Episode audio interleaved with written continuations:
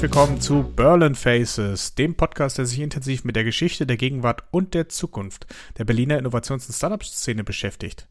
Mein Name ist Martin Möllmann, ich bin Senior Investment Manager beim Hightech Gründerfonds, kurz HTGF, hier in Berlin.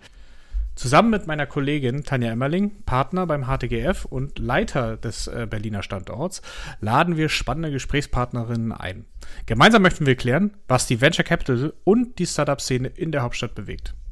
Bereits seit über vier Jahren ist der HTGF nun als Investor in Berlin aktiv und konnte dabei viel Erfahrung sammeln. Einen kleinen Einblick in unsere Arbeit, in unsere Geschichten und unser Wissen erhaltet ihr in diesem Podcast. Diese Folge starten wir mit dem großen Blick von oben. Tanja hatte das Vergnügen, mit Sarah Heuberger zu sprechen. Sarah ist Journalistin bei Gründerszene und kennt damit die Stadt Berlin und ihre liebevollen Eigenheiten sehr genau. Wir freuen uns auf ein Gespräch über die Geschichte von Gründen in Berlin, was junge Unternehmerinnen und Unternehmer in Berlin nach Sarahs Meinung zukünftig beschäftigen wird und welche Rahmenbedingungen für die Start-up-Szene in Deutschland wichtig werden. Ich übergebe an Tanja und wünsche euch viel Spaß. Hallo und herzlich willkommen zu einem unserer ersten Ausgabe zu Berlin Faces. Und wir machen in dieser Ausgabe was ganz Besonderes. Wir machen nämlich so eine Art Reverse Podcast in der Startup-Szene. Also wir sprechen heute nicht mit dem Gründer und auch keinem VC, sondern mit denen, die mit ihnen sprechen. Und wir haben heute einen besonderen Gast, nämlich Sarah Heuberger. Ihr kennt sie alle. Das ist die Redakteurin und Chefin vom Dienst von Gründerszene und Business Insider. Und sie hat auch ihren eigenen Podcast. So geht Startup, kennen wahrscheinlich alle. Und äh, damit wahrscheinlich mit jedem gesprochen, der in der Szene ist. Hallo Sarah. Hallo, danke für die Einladung. Schön mal auf der anderen Seite zu sitzen. Sag doch einfach mal, wie du überhaupt zu diesem Thema Startup und VC-Szene gekommen bist und so, was dir in dem Bereich besonders am Herzen liegt. Ähm, ich glaube, ich bin da eher so zufällig gekommen. Ich habe eigentlich Kulturwissenschaften studiert und wollte Kulturjournalistin werden, habe auch beim, bei NDR Kultur gearbeitet, also richtig so klassische Musik und so und habe dann aber gemerkt, dass da eigentlich nicht so viel passiert in dem Bereich und bin dann über ein Praktikum bei der Wired, äh, die Tech-Zeitschrift, die ja, die gab es auch mal in Deutschland, gibt es jetzt leider nicht mehr, bin ich dann so auf das Thema Tech und Startups gekommen und so hat sich das dann irgendwie entwickelt. Genau, bin ich da so reingerutscht. Sehr schön. Und bist ja schon eine ganze Weile dabei, seit 2019 zumindest bei der Gründerszene. Ähm, und was hast du jetzt in den letzten Jahren gesehen, was sich so im Startup-Bereich, im VC-Bereich, so aus der journalistischen Perspektive, wenn du deine Gesprächspartner hast, geändert hast? Also wir haben ja viel jetzt im Markt gesehen, es gibt immer größere Runden, immer schnellere Runden. Wir haben so diesen ganzen Shift in das Quick Commerce in Berlin gemacht. Aber was aus so deiner journalistischen Perspektive, wenn du mit den einzelnen Playern zu tun hast, was, was hat sich in den Jahren geändert für dich? Meinst du jetzt in Bezug auf Berlin oder allgemein so die deutsche Startup-Szene? Die deutsche. Die deutsche. Also allgemein würde ich sagen, dass die Szene so ein bisschen erwachsener geworden ist vielleicht. Also ich bin ja jetzt auch noch, ich meine 2019 ist jetzt drei Jahre, ist jetzt auch gar nicht so lang eigentlich. Ne? Ich glaube, ich habe so diese äh, ganz frühe Phase der Startups äh, habe ich jetzt gar nicht so mitbekommen, zumindest nicht als Journalistin. Aber jetzt in den letzten Jahren würde ich trotzdem sagen, dass die Szene irgendwie erwachsener geworden ist, vielleicht auch selbstbewusster. Es gab ja immer mal so eine Phase, wo immer alle so in Silicon Valley geguckt haben. Das merke ich jetzt nicht mehr so. Also vielleicht ist es, liegt es auch daran, dass das Silicon Valley nicht mehr so attraktiv ist. Aber ist äh, so? ja, ist sagen, auch so, ne? Aber was genau, ist denn das neue, das neue, sozusagen das neue Black? Was ist das neue Silicon Valley? Ich glaube, es ist auch immer, also es hieß ja immer, ja, Berlin ist das soll das neue Silicon Valley werden und das ist jetzt, glaube ich, nicht mehr der Anspruch, sondern Berlin ist einfach Berlin und ist vielleicht auch schon attraktiv genug oder man hat, äh, ja, man baut sich so seine eigene Startup-Szene hier auf und muss vielleicht das gar nicht unbedingt so vergleichen. Weil man, vielleicht man, man vergleicht sich nicht mehr, also würde man auch sagen, man vergleicht sich nicht mehr so stark mit USA oder sozusagen den Battle zu haben, wir müssen da aufschließen. Also ich glaube, es ist schon noch immer so, das ist natürlich schon immer so die Blaupause lange Zeit gewesen, aber ich ich glaube schon, dass es da jetzt so einen Shift gibt hin zu, wir müssen das nicht mehr eins zu eins genauso machen, wie es vielleicht im Silicon Valley war, sondern wir haben unsere eigenen Stärken und unsere, gehen vielleicht so ein bisschen den eigenen Startup-Weg. Würde ich mir jetzt zumindest wünschen, weil ich glaube, es ist, das so eins zu eins äh, umzusetzen hier wird nicht funktionieren, aber dafür haben wir vielleicht irgendwie andere andere Stärken. Und findest du, Berlin hat sich da schon gefunden in den, in den letzten Jahren gerade? Weil Berlin hat es ja jetzt nicht einfach gehabt. So über die Corona-Phase war ja sozusagen alles, was so Berlin Highlight und sagen, äh, sagen wir, der Vibe der Stadt gewesen ist, auch für die Startups, auch für attraktive Mitarbeiter, ähm, konnte es ja gar nicht so ausspielen. Hat, hat Berlin dann verloren in der Zeit? Weil die Clubs zu hatten, meinst du? Doch, ich würde eigentlich sagen, dass, es, dass Berlin eigentlich eher attraktiver geworden ist in den letzten zwei Jahren und gerade vielleicht das Silicon Valley eher nicht mehr so attraktiv, weil dann viele gemerkt haben, okay, man muss da jetzt vielleicht gar nicht mehr arbeiten, sondern es gibt vielleicht auch noch ganz viele andere coole Startups, die nicht da sitzen und die auch super Möglichkeiten bieten. Zumindest habe ich das jetzt so im Gespräch mit vielen Gründern die vielleicht auch schon so äh, eher im Growth-Bereich sind, die dann eben versuchen, erfahrene Führungskräfte anzuwerben. Davon gibt es natürlich nicht so viele hier. Dann schauen die eben in den USA und da sind die Leute jetzt mittlerweile wechselwilliger geworden. Eher hätte ich jetzt, hätte ich jetzt den Eindruck gehabt. Die machen dann auch immer, dann, dann laden die die ein, dann kommen die eine Woche nach Berlin, äh, schauen sich da die Schulen an für ihre Kinder und schauen eben, ob so ein Umzug ähm, interessant ist. Und ich glaube, dass das jetzt eigentlich eher an Attraktivität gewonnen hat. Wobei natürlich Berlin jetzt, ähm, ja, ich glaube, es sind ja nicht nur die Clubs in Berlin, aber ähm, ja, natürlich hat es ist jetzt alles ein bisschen eingeschlafen die letzten Monate, aber ich habe das Gefühl, dass es jetzt wieder so aufwacht. Langsam. Und wir haben ja eine neue Regierung in Berlin. Ähm, äh, siehst du von der Landesregierung, dass sich da was ändern wird jetzt im, im, im Startup-Bereich oder äh, viel getan wird vielleicht auch, dass Berlin da im Erwachen unterstützt wird, sagen wir es so? Ja, das muss ich, glaube ich, jetzt nochmal so ein bisschen zeigen. Also ich war jetzt neulich bei so einer Veranstaltung, da wurde auch die die Startup-Agenda der neuen Landesregierung vorgestellt. Ähm, ich muss aber sagen, am Ende der Veranstaltung wusste ich jetzt auch nicht genau, was jetzt eigentlich die Strategie sein soll, weil es irgendwie nur so gefühlt 100 Grußworte gab von allen möglichen Leuten, die auch irgendwie was sagen wollen.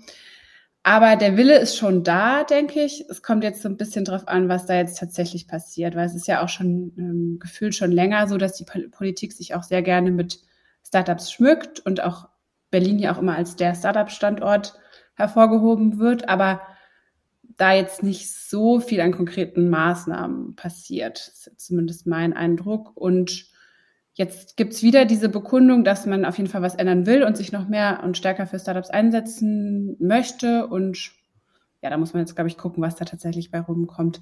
Immerhin ist ja der, ähm, der neue Wirtschaftssenator äh, Schwarz, ähm, der ist ja auch selbst Unternehmer gewesen lange Zeit, bevor er in die Politik gewechselt ist und sagt dann auch immer, dass er eben das total auf dem Schirm hat. Also genau, muss man jetzt mal, muss man jetzt, glaube ich, mal ein paar Monate abwarten, gucken, was da so, was da so rumkommt bei. Ja, in Berlin versucht er immer so Themen zu besetzen, also jetzt gerade so Richtung AI, Quantencomputing, I-Mobility, das Energiethema. Siehst du das schon, dass techmäßig Berlin das besetzen kann oder ist das sozusagen noch der Rahmen, der steht und noch von mehr Startups befüllt werden muss? Ja, ich würde jetzt, glaube ich, gar nicht so eine bestimmte Branche in Berlin verorten. Und es ist ja generell in Deutschland so, dass es sich ein bisschen mehr auch aufteilt, auch auf andere Städte. Also nicht nur Berlin ist Startup-Stadt, auch wenn sie sich immer gerne so gerieren. Aber wir haben ja auch ganz viele äh, sehr große Tech-Firmen, die nicht aus Berlin kommen. Also das größte Celonis zum Beispiel kommt aus München. Wir haben Central in Augsburg. Das also sind ja auch alles Städte, die man jetzt, oder Augsburg zumindest jetzt nicht, was das mit dem, eine Stadt, mit der, mit der man Startups zu, ähm, verbinden würde zunächst. Aber ähm, das ist, glaube ich, diese Expertise ist äh, viel stärker aufgeteilt, als es zum Beispiel in Frankreich ist, wo alles in, in Paris geballt ist. Und äh, Berlin ist da immer sehr laut und sagt, ja, hallo, wir sind die Startup-Stadt, aber ähm, es sind nicht unbedingt die größten Firmen, werden nicht unbedingt hier gebaut. Und ja, vielleicht ist es auch irgendwie, kann es auch ein Vorteil sein. Also ich habe mal mit, mit einer Gründerin gesprochen, die meinte, sie ist ganz froh, dass sie nicht in Berlin ist, weil äh, da kommt man nicht zum Arbeiten, so wird man nur abgelenkt. Ähm, Genau, und die ist eben in, in einer kleineren Stadt. Und welche, welche genaue Branche jetzt in Berlin sitzt, finde ich, kann man jetzt gar nicht so, so doll verorten. Also Fintech ist ja relativ viel hier, wo man eigentlich denken würde, es wäre eigentlich eher in Frankfurt mit der Banken, als Bankenstandort. Ja. Genau, ist immer der Klassiker der Überraschung, Fintech-Stadt ja, äh, Berlin. Genau. Ähm, ja, also es stimmt, es gibt so starke Dezentralisierung in Deutschland. Es gibt auch starke, also NRW hat ja sehr viel für Gründungen getan in den letzten Jahren. Da wurde auch eine ganze Menge gegründet. So München geht so mehr in dieses Industrial Tech, versucht für sich das Thema zu besetzen. Ähm, siehst du da noch einen stärkeren so, Kampf der Städte, um wer jetzt den, sag mal, mehr Startups anziehen kann auf Dauer? Oder ähm, glaubst du, dass das so in diesem Gleichgewicht bleiben wird? Doch, ich glaube schon, dass da auch die Städte versuchen, sich so zu positionieren. Und München macht das ja auch sehr gut. Und ich meine, da gibt es ja auch echt starke Unternehmen und auch äh, starke Konzerne, die dann wiederum Startups anziehen. Mit der Unternehmertum hast, hat man so ein ganz starkes Gründungszentrum. Und ich glaube schon, dass sich da Berlin auch weiter bemühen muss, äh, seinen Status als Startup-Stadt äh, aufrechtzuerhalten, weil so ganz von, von alleine läuft es auch nicht, denke ich. Und man sieht ja auch, dass ich glaube, Tübingen, so die Region, versucht sich auch so als Cyber Valley zu positionieren. Hamburg hat auch ein paar ähm, bekanntere Startups. Also da, das ist schon, würde ich schon sagen, dass es auch ein, ja, ein Standort äh, Wettkampf so ein bisschen ist.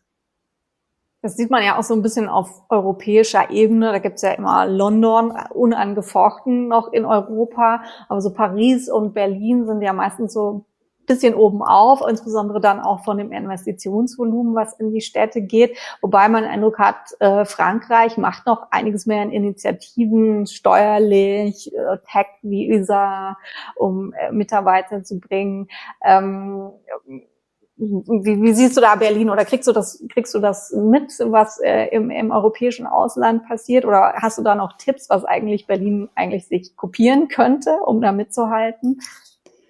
Ja, also gerade so im Hinblick auf Frankreich merke ich das, merkt man das in den letzten Monaten total, weil immer alle, alle deutschen Gründer sind so ein bisschen so, ja, wenn wir so einen Macron hätten, das, das wär's doch. Und alle himmeln immer so ein bisschen Macron an. Ist auch verständlich, weil er tatsächlich sich das, das Startups-Thema ähm, ziemlich doll auf die Fahnen geschrieben hat und zum Beispiel postet er manchmal auch auf LinkedIn zu Tech-Themen und gratuliert den, den Firmen, wenn die Einhörner wären und so. Das kann man sich ja irgendwie gar nicht vorstellen, hier jetzt bei Olaf Scholz unbedingt. Der hat auch ähm, sein, seine rechte Hand, ist, ist Cedric, Cedric O heißt der, glaube ich. Der ist auch sehr Startup-versiert und organisiert dann immer Treffen mit den VCs und so weiter. Und ähm, macht dann, äh, Macron macht dann tatsächlich auch äh, viel, muss man schon sagen. Der hat jetzt nicht nur, der brüstet sich nicht nur mit den Startups, sondern hat zum Beispiel auch äh, Tech-Visa eingeführt, was es äh, leichter macht, Fachkräfte außerhalb der EU anzuwerben. Das ganze Fach, Thema Fachkräfte ist ja so ein Riesenthema bei allen Startups, mit denen ich rede. Und äh, hat auch die Mitarbeiterbeteiligung neu aufgesetzt oder das erleichtert. Und ähm, das ist ja auch so ein ewiges Thema. Also ESOP hier in Deutschland, dass das äh, relativ schwierig ist und die Firmen auch eigentlich immer ziemlich doll draufzahlen müssen, wenn sie das anbieten wollen für ihre Mitarbeitenden. Und ähm, genau, das ist ja auch im Endeffekt ein Faktor. Wenn man, wenn man gute Leute anwerben will, will man die ja auch locken mit, mit, mit dem Potenzial, dass sie auch an, an dem Erfolg der Firma teilhaben können. Von daher sind, glaube ich, solche Rahmenbedingungen schon sehr entscheidend langfristig. Also wie schafft man guten Zugang zur Finanzierung? Wie schafft man, dass das man weniger Bü Bürokratie hat, ähm, auch das Thema Steuern und so weiter. Und äh, da finde ich, hat Deutschland schon noch mal ein bisschen Aufholbedarf. Das ist zum einen auch wieder dieses, wer ist jetzt hier eigentlich zuständig? Also bei, in Frankreich ist es klar Macron. Hier ist es eigentlich der Wirtschaftsminister Habeck, aber irgendwie ist es auch ein bisschen bei Lindner und die betteln sich dann immer so beide um das Thema. Von Scholz kommt allgemein nicht so viel, würde ich sagen. Der hat ja letztes Jahr, als er noch Finanzminister war, diese ESOP-Reform da versucht auf den Weg zu bringen, die nicht so gut ankam bei der Startup-Szene, jetzt mal so gelinde formuliert. Genau, von daher würde ich da schon sagen, dass Deutschland da schon nochmal ähm, Aufholpotenzial hat. Und es war ja schon so, dass Deutschland lange vorne war, was auch so große Finanzierungsrunden anging und die ich, sind auch immer noch ähm, mehr Einhörner aus Deutschland als aus Frankreich, aber Frankreich hat das schon deutlich aufgeholt. Es gab jetzt in den letzten Wochen wirklich große Runden und ähm, das ist eben alles so sehr in, in Frankreich zentriert und genau. Und, und guckt ja auch so ein bisschen äh, in die Nordics, weil die ja so ein bisschen im Aufwind sind, auch gerade für Tech-Bereiche attraktiver zu werden. Und ähm, äh, siehst du da Sachen, die die besser machen oder wo wir uns da anlehnen können und sagen, ähm, um noch mehr Tech anziehen zu können für Deutschland, sollten wir da ähnliche Modelle haben? Mit den Nordics muss ich sagen, habe ich mich bisher noch nicht so beschäftigt, aber es ist auf jeden Fall um, super attraktiv oder relevant für viele Startups jetzt. Wir hatten zum Beispiel neulich auch den Trade Republic Chef im Podcast, der eben auch über seine Recruiting-Strategie erzählt hat und die bauen ja jetzt äh, einen eigenen Tech-Hub in, in, in Schweden auch auf. Also da gehen große Startups gehen dann gezielt auch eben nach Schweden oder äh, in andere Länder der Nordics, um da nochmal auch wieder äh, auf Talente zugreifen zu können. Und so generell, wie macht ihr das? Guckt ihr in die USA oder screent dann die Medien, was dort passiert und schaut mal, wie das so im Vergleich zu hier dem europäischen Markt ist? Oder habt ihr auch Asien auf dem Schirm. Da passiert ja innovationstechnisch auch sehr, sehr viel, läuft aber so gefühlt immer ganz weit weg von dem, äh, von dem hiesigen Start-up-Markt äh, ab, äh, ab und an. Wenn ganz, ganz große Runden sind, sieht man das dann, aber man kriegt relativ wenig mit. Schaut jeder selber rein oder sagt ihr hm, eigentlich zu wenig Response, was in Asien passiert? Also Asien tatsächlich weniger, würde ich auch sagen. Also außer es sind halt, es gibt äh, asiatische Investoren, die in deutsche Startups investieren oder so. Das, schauen wir uns dann natürlich an. Aber Startups aus Asien haben wir tatsächlich selber weniger auf dem Schirm. Aber das liegt vielleicht auch daran, dass wir ja schon eher den Fokus aufs Dachraum Startups haben. USA hingegen würde ich sagen, ist schon immer noch super wichtig, weil da gefühlt alles noch mal ein bisschen eher passiert als hier oder dann hier rüber schwappt. Und es ist ja auch so, dass viele internationale VCs, also amerikanische VCs, jetzt auch in den letzten Monaten, vielleicht auch durch Corona, ähm, deutsche Startups für sich entdeckt haben oder europäische Startups. Manche große VCs wie Sequoia, die haben ja auch eigene Büros sogar hier eröffnet, in London dann meistens. General Atlantic hat, glaube ich, eins in München. Und ähm, das wurde schon auch denke ich, durch Covid gepusht, weil man gemerkt hat, okay, man kann auch über Videocall ganze Runden abschließen. Und ähm, da gab es einige Investments und das ist natürlich auch ganz interessant für die äh, hiesige VC-Szene. Oder musst du mal sagen, wie das für euch ist? Weil auf einmal konkurriert man dann mit einem Sequoia oder mit einem Tiger Global, die ja dafür bekannt sind, dass sie super schnell Runden abschließen und in einem Takt, den man gar nicht so gewöhnt ist hier. Also für uns ist es super, weil natürlich, äh, wenn unsere Startups attraktiv werden für große Investoren, dann gibt es doch nochmal eine ganz andere Attraktivität der Startups, die in die Runde bringen. Und wir sind ja froh, wenn wir partnern können. Wir brauchen ja auch große Investoren, die nach uns in den Runden reingeben. Von daher finden wir das sehr, sehr spannend, dass der Markt auch so attraktiv geworden ist international. Also wenn gesehen, auch äh, in die amerikanischen Käufer, sowohl auch Investoren schauen, wie sie ihr Kapital allokieren können und dann auch gezielt nach äh, Europa und nach Deutschland schauen und viele von denen dann auch gezielt in Berlin gesucht haben. Das fand ich sehr interessant, äh, wie man äh, über Corona kontaktiert wurde und ähm, wer alles plötzlich Sichtbarkeit in dem Markt hatte. Ich fand das eine sehr gute Entwicklung. Ähm, aber klar müssen wir noch mehr tun, um auch die, die Unternehmen dann hier in, in Deutschland halten zu können, auch gerade wenn sie größere Runden machen oder eben auch hin Richtung Exit dann ähm, entsprechend ihre Käufer finden. Da ist finde ich halt eine große Lücke und da brauchen wir einfach die ausländischen aktuell noch, weil gut zwei Drittel der großen ähm, Exits finden eben mit ausländischen oder vornehmlich amerikanischen Investoren statt. Das heißt, man ist dann nicht beleidigt, wenn einem ein Tiger das, äh, die Investmentrunde wegschnappt. Ich hoffe nicht wegschnappt, sondern gemeinsam mit gemeinsam macht. Oder äh, in der Regel eher, wir sind ja doch einen Tacken früher, dann auch äh, in unsere Unternehmen einsteigt, was auch schon passiert ist und von daher ähm, ein guter Partner ist. Ja. Was also, ich da in, in, der Entwicklung aber auch spannend finde, das ist zumindest mein Eindruck, da kannst du auch mal sagen, was du denkst, aber ich finde auch in den letzten Monaten hat sich so ein bisschen dieses Machtverhältnis gedreht zwischen Gründer, Gründern und Investoren. Was war ja lange Zeit so eher als Gründer oder Gründerin ist man da so in der Bittstellung und, und hofft, dass irgendjemand einem Geld gibt. Und mittlerweile ist es ja dadurch, dass es einfach so eine riesen Kapitalflut am Markt gab, e-, eher andersrum. Die Investoren rennen den Gründern hinterher und ähm, ja, ich finde das irgendwie auch ganz gut, weil es ja vielleicht mehr so auf Augenhöhe ist, sondern und eher so eine, hey, ich gebe dir immerhin Anteile an meiner Firma, also was kannst du mir eigentlich bieten? So, das hat mal der, ja. Der, der Schokogründer zu mir gesagt, dass er das so sieht, also eher als ne, natürlich äh, beidseitiges, äh, beidseitigen Austausch.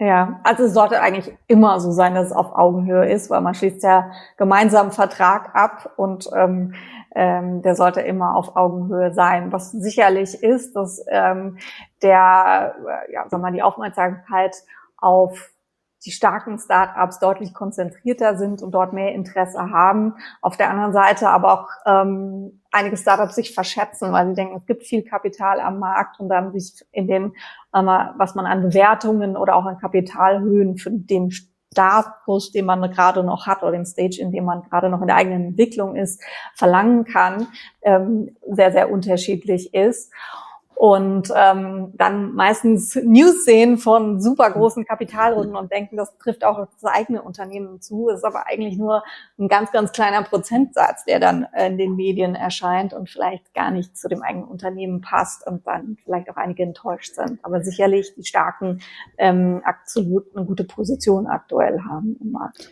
Klar, ich meine, es ist ja auch immer noch, es ist immer noch weiterhin schwer, überhaupt äh, Geld zu bekommen. Ne? Also ich das ist jetzt nicht jedes äh, Startup wird mit Geld beschmissen, so ist es nicht, aber äh, ja, ich habe trotzdem den Eindruck, dass es sich so ein bisschen verändert, dieses Verhältnis VC-Gründer vielleicht. Mhm. Was würdest du sagen, denn so ein bisschen in die Glaskugel geschaut, ähm, wo geht die Entwicklung oder äh, ja die Entwicklung eigentlich auch in dem Markt hin? Hast du da schon so erste Indikatoren, die ihr seht für 2022 oder auch darüber hinaus? Ja. Oder also ich glaube, die ultimative Frage, an der jedes Startup scheitern oder Erfolg haben wird, ist die Frage, wie schaffe ich es, gutes Personal für, für, für, mein, für mein Unternehmen zu gewinnen? Weil das ist wirklich so das, wo ich sehe, dass gerade alle mit strugglen, also auch die großen, sehr gut finanzierten, die haben vielleicht andere Probleme, weil die die äh, erfahrenen Führungskräfte aus dem Valley herholen müssen oder eben die Kleinen, die vielleicht noch nicht so viel Funding bekommen haben und deswegen mh, hm, noch nicht so äh, kompetitive Gehälter zahlen können. Also alle strugglen damit. Und ich glaube, die Frage, wie man das schafft, ähm, so eine gute Story zu erzählen oder nicht nur eine Story zu erzählen, sondern ein Unternehmen zu schaffen, wo wirklich die Leute auch gerne arbeiten wollen und nicht beim nächsten äh, super Angebot weg sind, das entscheidet ultimativ über den, den Erfolg und Misserfolg äh, der Startups. Und das haben, glaube ich, jetzt auch langsam viele verstanden und, und, und schauen da eben auch, wie man das schafft, jetzt auch mit, okay, jetzt Covid-Regulierungen werden vielleicht ein bisschen weggenommen. Wie, wie wollen wir zusammenarbeiten? Wie wollen wir es mit Remote machen? Was ist, was ist okay an, an Flexibilität? Äh, diese ganze Thema Mitarbeiterbeteiligung. Also es spielt ja alles da rein, in die Frage, wie schaffe ich es, die Leute für, für mich und mein Unternehmen zu begeistern.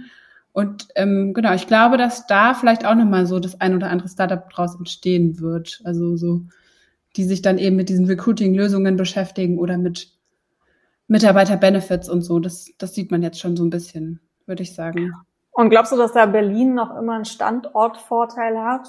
Vorher war das ja immer so, dass die noch besonders günstige Gehälter hatten, beziehungsweise dann auch mit dem Standort selber punkten können. Glaubst du, das bleibt noch so? Inzwischen werden ja auch die Mieten teurer.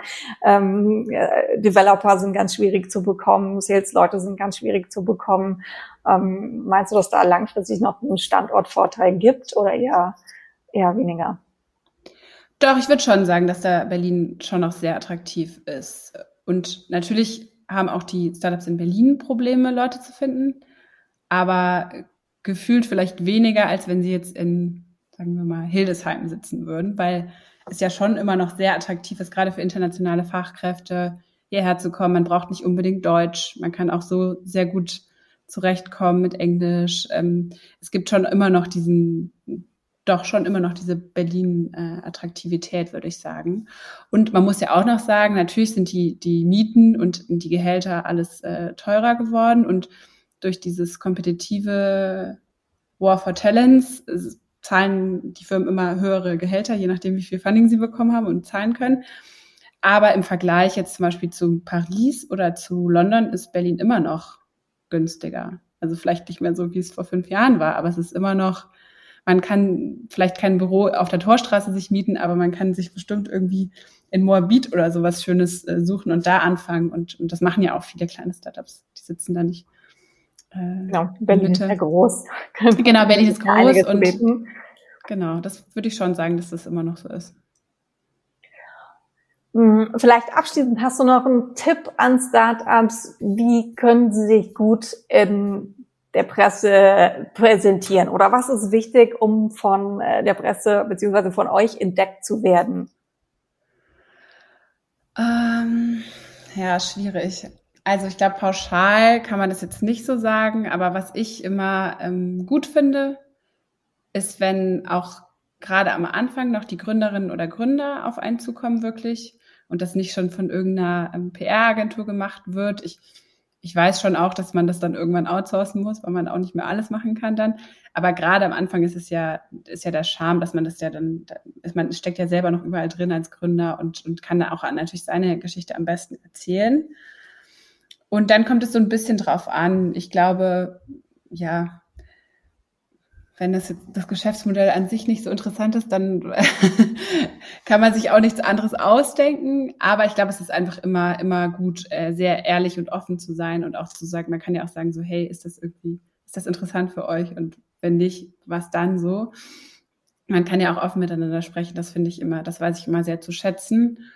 Und ähm, oftmals sind es ja vielleicht auch gar nicht die, die Geschichten, die uns jetzt interessieren, die, äh, wo, wo man als Gründerin oder als Gründer denken würde, hier mein Geschäftsmodell ist doch so interessant, wollt ihr nicht darüber berichten? Oftmals sind es ja diese eher ähm, äh, Geschichten, die so an der Seite sind. Also zum Beispiel dieses, was mache ich eigentlich, wenn ich mit, mich mit meiner Gründer, mit meiner Co-Gründerin zerstreite? Ne? So ein bisschen diese Soft-Themen. Das finde ich immer spannend. So, wo sind, wie geht man damit um? Wie geht man damit um, wenn man eine ähm, Mitarbeiterin hat, die vorher gegründet hat und jetzt ins Startup äh, wieder wechselt als Angestellte. Also so, das sind ja auch, da gibt es ja ganz, ganz viele spannende Themen, die ich zumindest spannend finde und die man jetzt als Gründerin vielleicht gar nicht auf dem Schirm hat. Das dass das eine interessante Geschichte sein könnte. Also, also es genau. muss gar nicht die große Finanzierungsrunde sein, sondern es gibt durchaus so die Insights, ähm, äh, die für euch interessant sind und dann der Kontakt zu dem Gründer, so wie wir das auch in den in den ersten Finanzierungsrunden haben wollen, dass wir direkt mit den Gründern sprechen. So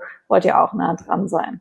Total, genau. Man will nah dran sein und man will irgendwie äh, es geht ja darum, wie ist es eigentlich, ein Startup zu gründen und was gibt es da für Probleme und für Sorgen? Und das sind, das sind die Fragen, die ich spannend finde und nicht äh, die x-te Finanzierungsrunde. Vor allem jetzt gab es irgendwie so viele und ich weiß, als wir angefangen, als ich angefangen habe, waren so 10 Millionen Runden total noch voll die News und mittlerweile machen wir das meistens gar nicht mehr, weil das einfach irgendwie nichts, keinen großen Newswert mehr hat und sonst wären wir nur noch damit beschäftigt, 10 Millionen Runden aufzuschreiben. Von daher, ja, finde ich die anderen Sachen spannender.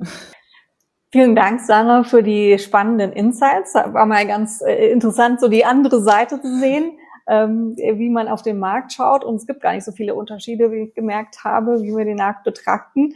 Ähm, ich denke, dass im Nachgang sicherlich einige Gründer sich mit spannenden Geschichten bei dir melden werden und vielleicht noch mehr Insights bringen.